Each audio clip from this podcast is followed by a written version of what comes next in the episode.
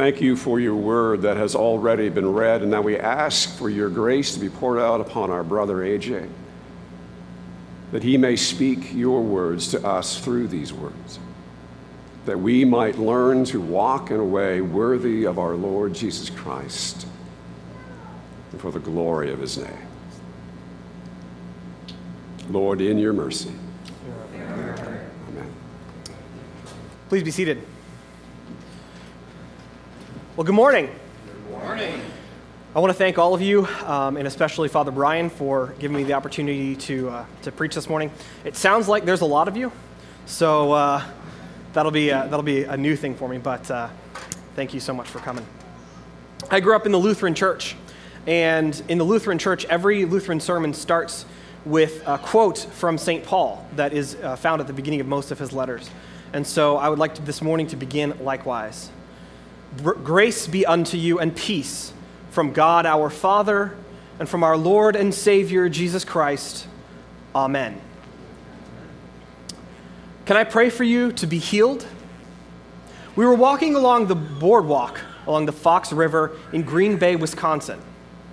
For Tissa and I, it was vacation, the last one we were going to get before Reagan was born, and a pilgrimage to the mecca of my Packer fandom, Lambeau Field.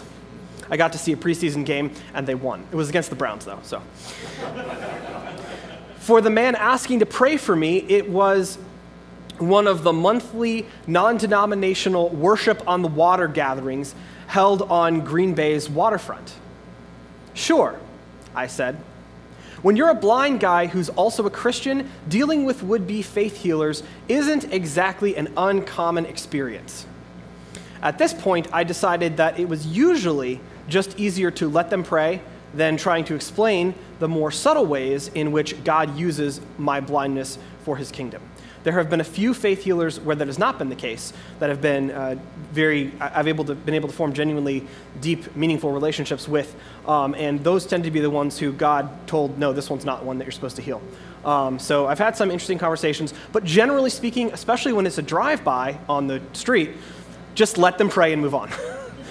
um, now, it was not God's plan to accomplish that particular miracle on that Sunday in August. But I did have an interesting revelation after the fact. Both the faith healer and I thought we knew what would happen when he prayed. But ultimately, there was only one person in that story, in that encounter, who genuinely knew the outcome, and that was God. Each of our scripture passages today, in very different ways, is concerned with real, radical manifestations of divine power. And tying all of them together, I think, is a simple, central truth about God's power and spiritual gift. They are God's gift to give as He wills. It sounds so simple, and yet it's a truth many Christians find it incredibly difficult to grasp. We try to make God safe and make ourselves the primary actors. It's the natural processes of that old man that Paul talks about so much in the book of Ephesians and elsewhere. To do this, we either remove the miraculous entirely, which is foolishness for people whose faith rests on the resurrection, or we expect every Christian to demonstrate certain spiritual gifts as a sign of salvation. At the core of both of these ideas, we place the emphasis on us, not on God, and reduce his power to something, his divine power, to something safe, predictable, and easy to understand. But the Spirit is first and foremost a person, and a person of power. It is God who sends his Spirit for his purposes. So, what are those purposes? I think today's passages provide at least a partial answer. God sends his spirit in power to definitively demonstrate his authority. And on this basis, God's spiritual gifts equip his people for ministry. So God establishes his um, ultimate divine authority, and then he equips his people for ministry with spiritual gifts. Now, to a modern reader, the first point about God displaying his authority in these passages might not necessarily be obvious. but to a reader in biblical times, it's a bit more apparent. In most pre modern societies, most societies before sort of the rise of the Enlightenment Industrial Revolution, people perceived themselves to be at the mercy of unpredictable forces. And these forces were personified in the four traditional elements wind, water, fire, and earth. They were, they were to be feared, these elements, and often propitiated. Often um, tried, people tried to appease them. And water, in particular, which shows up in each of our passages, was not only dangerous, but often served as a barrier that separated people, realms, and even gods. Over time, superstition became idolatry, as people sought to make these elements safe by the creation of idols and the worship of false gods. This was the audience for the miracles of Elijah, Elisha, and Jesus. And God's message sets these beliefs on their head. I created all the forces you fear, God says through his actions. My power and control over them is absolute. Tremble, O earth, as the psalmist says, at the presence of the God of Jacob. Thus, it is in God alone that we should place our trust, not in any false idols or contrivances that might try to limit these elements. Nor can any power on earth, not even the elements, separate us from God if we give him that trust. Both 2 Kings and Mark's gospel demonstrate this explicitly. When Elijah smote the Jordan River with his cloak or his mantle, and by the way, this cloak or mantle is the symbol of his prophetic authority. The river was divided. And by parting the Jordan, which God does several times in Scripture, uh, which separated the promised land given to Israel and Judah from their neighbors, God is reminding those who are there that his authority extended beyond the promised land. He is, after all, the very same God who separated the waters above and the waters below at creation all waters, essentially, are subject to his authority.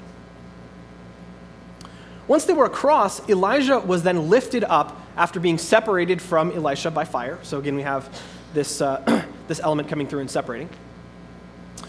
And Elijah is lifted up to heavens, to the heavens by wind and fire. And this again demonstrates that the forces that people feared were forced to bow to God's will. There is not a God of the winds or a God of water or a God of fire. God is Lord over all.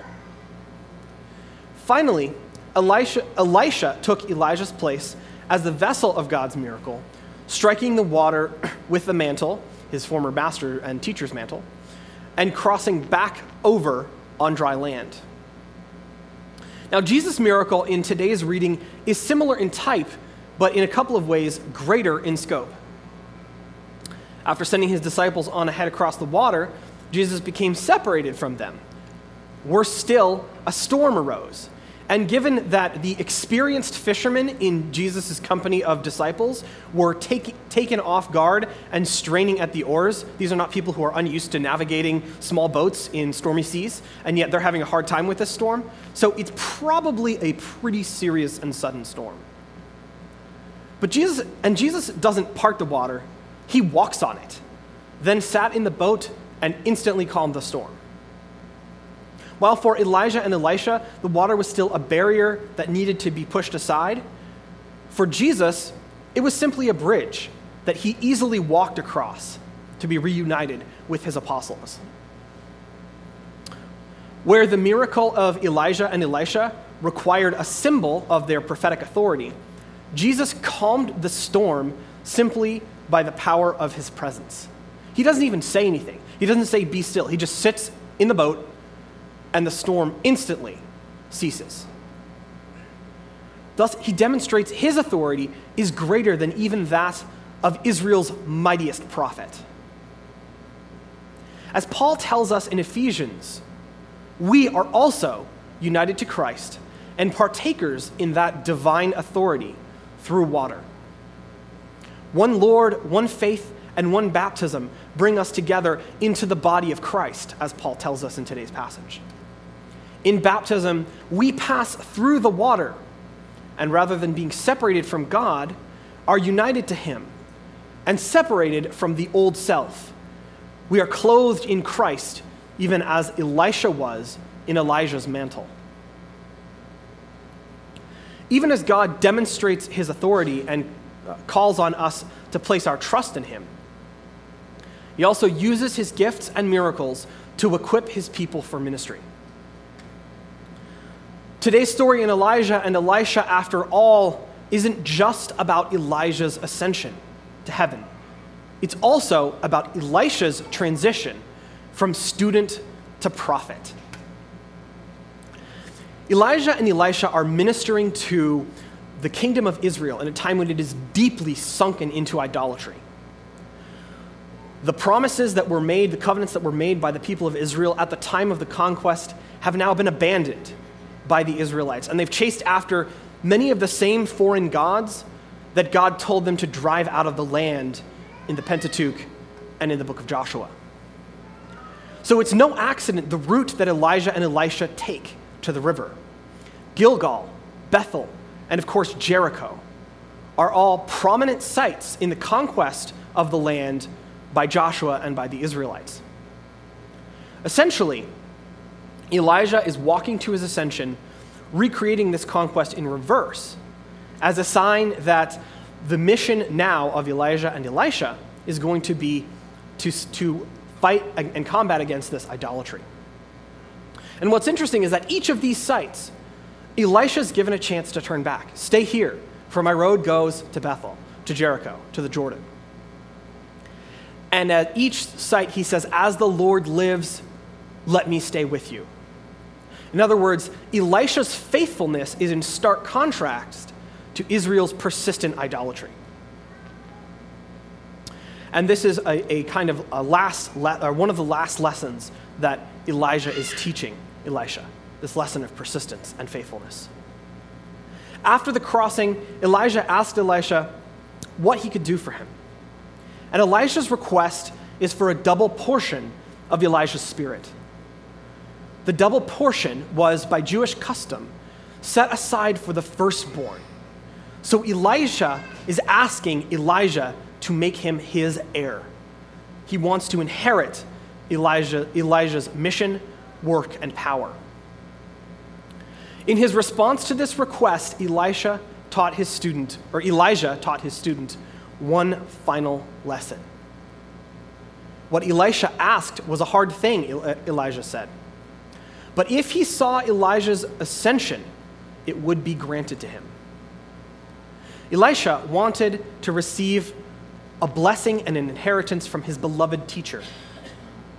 But the teacher reminds him here one last time that only God can give Elisha the inheritance he desires.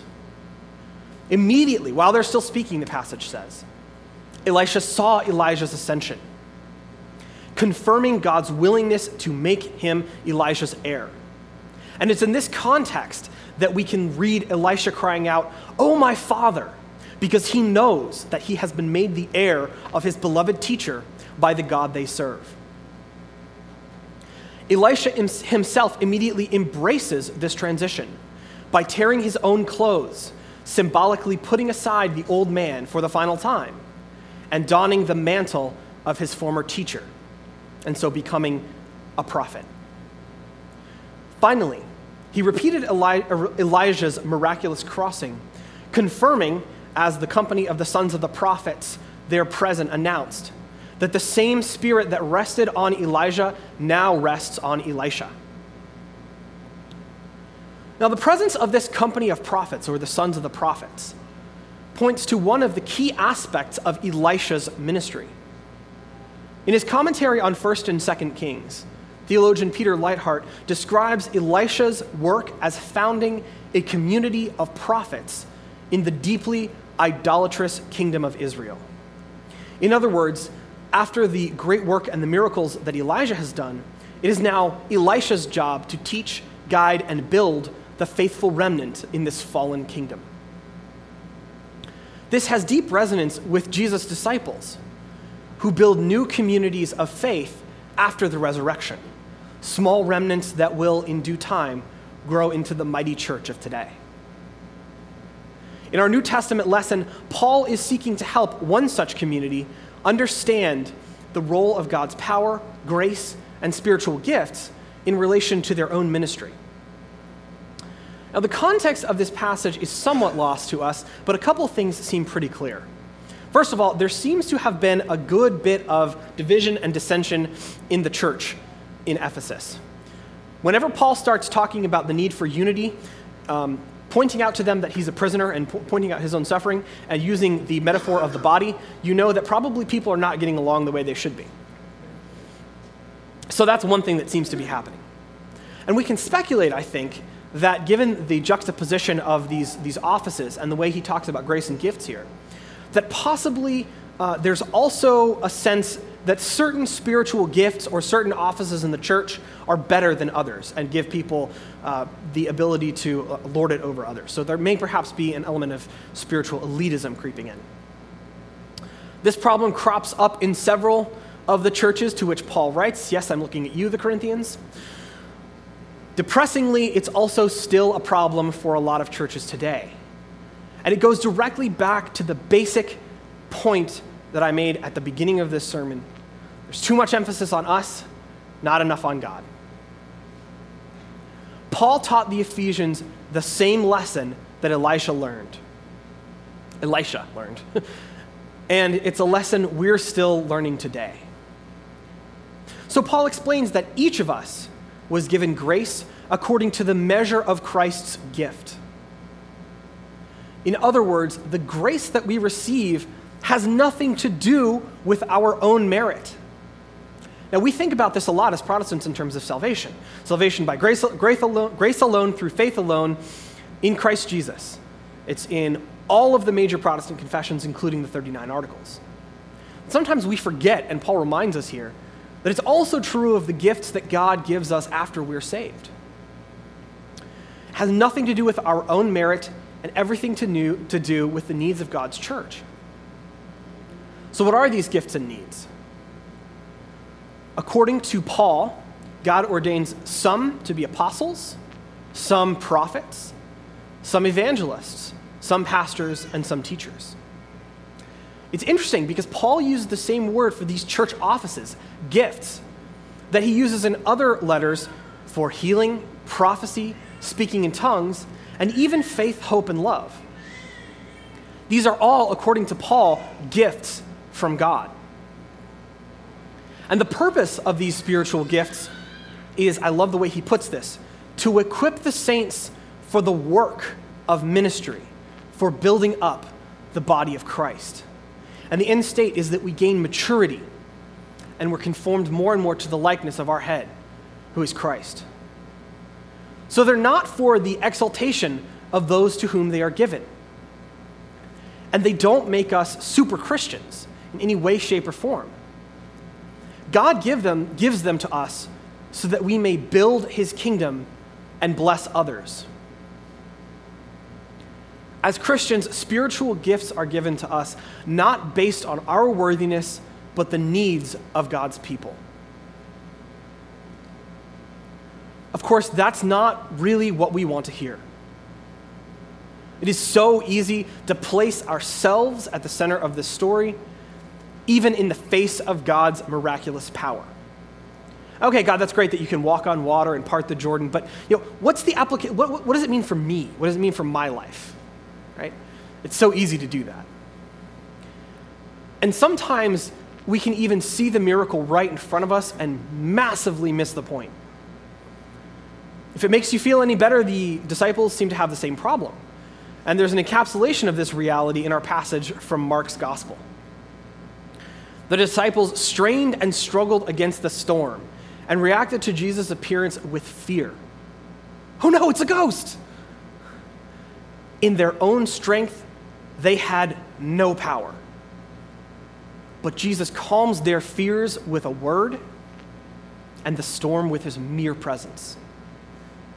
Now, this should lead the apostles to place their trust in him and not in their own striving. This guy that we follow has just done something that is greater than even Elijah could do.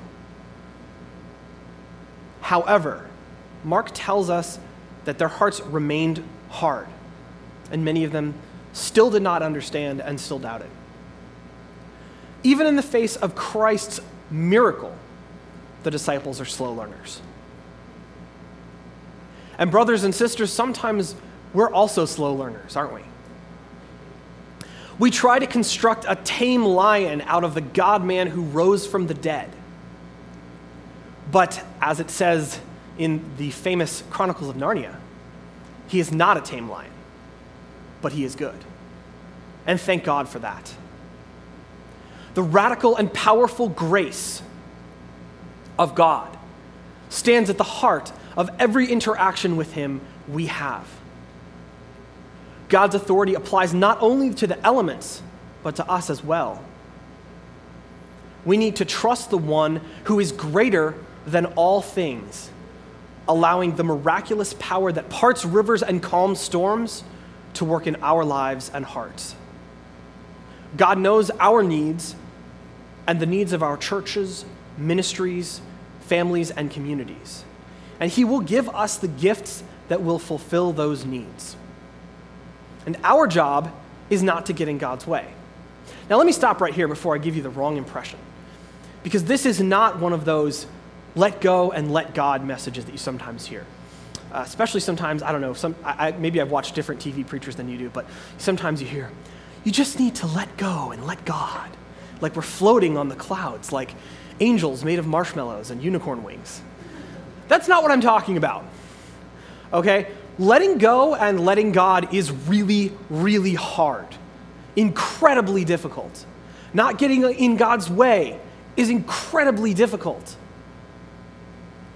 Letting go means giving up our dreams, our expectations, our desires. You know, so often we approach serving God like a negotiation, like we're going to sign a contract with our new boss.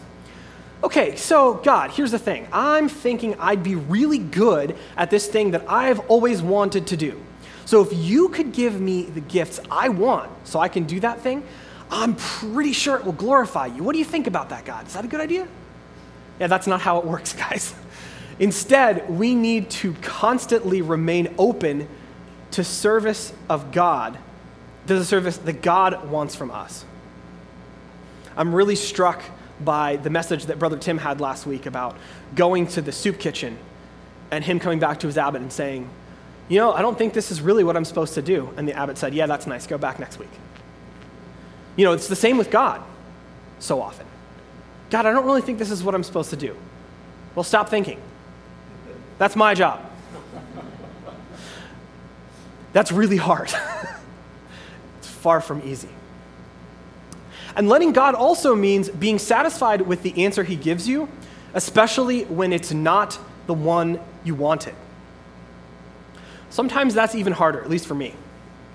I can tell you, I can't tell you how many times I've asked, okay, Lord, what do you want me to do right now in this season of my life? How can I serve your kingdom? I'm ready to go. What do you want me to do? And his answer has been, wait. Seriously? Wait, God? Are you serious? Because I'm not exactly the most patient guy in the world, if you haven't noticed. Yes, I know, AJ, I'm trying to teach you patience. Well, could you hurry up already? not easy. Not easy at all. This is not an easy 10 step program to healing the sick, casting out demons, and growing your ministry. Okay? Ultimately, we come back to this idea God's not a divine vending machine. He's not one of these superstitious idols that we can craft to calm the elements or the storms or anything else in our lives. We can't propitiate him, we can't bargain with him. That's not the way he works. God is a person, God is personal. And I think sometimes it's, it's hard for us to remember that this is just as true of the Holy Spirit as it is of the Father and the Son. The Holy Spirit is not an impersonal force that if you use the right incantation or uh, do the right things will magically drop whatever gift you, you want or think you need into your life like one of those claw machines that you can sometimes get small toys out of that you you know for, for kids or whatever the holy spirit is a person and you're a person and he's going to interact with you personally and sometimes it's to teach and sometimes it's to train, and sometimes it's to prepare and equip. And oftentimes it's not what we expect and not what we desire, but it's always good. And it's always the right thing if we put our trust in Him. And the good news is that God's grace and God's spiritual gifts and the mighty deeds that God wants us to do are not just for preachers and teachers and apostles and prophets. They're not just for evangelists and apostles. They're also for doctors and lawyers and soldiers and sailors, for carpenters, truck drivers, stay at home parents, and probably even professors.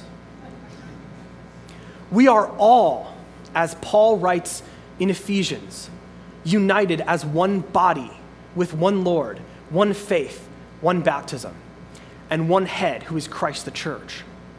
We are all called and equipped to obtain that spiritual maturity and growth that Paul describes. And not only to obtain it, but to share it with others, to make disciples, as Christ commissions all of us in the Great Commission. We are all ministers of his kingdom, clothed with his power and sent forth to do mighty deeds in his name. The gifts will look different for each and every one of you based on the context of your ministry. For some, it may be the ability to teach, for some, to counsel. Some of you may get the power of miraculous healing. I'm not going to tell you that it will happen or it won't happen because it's not up to me. So they're going to look different for everyone. But our God is a God of grace whose power will abundantly be present for those who step out in faith to serve him. So, brothers and sisters, don't worry about the gifts. Focus on the giver. Don't worry about the gifts. Focus on the one who gives them. More of us, less of God and trust Him to give us what we need as we serve Him and go forth in His name. Amen.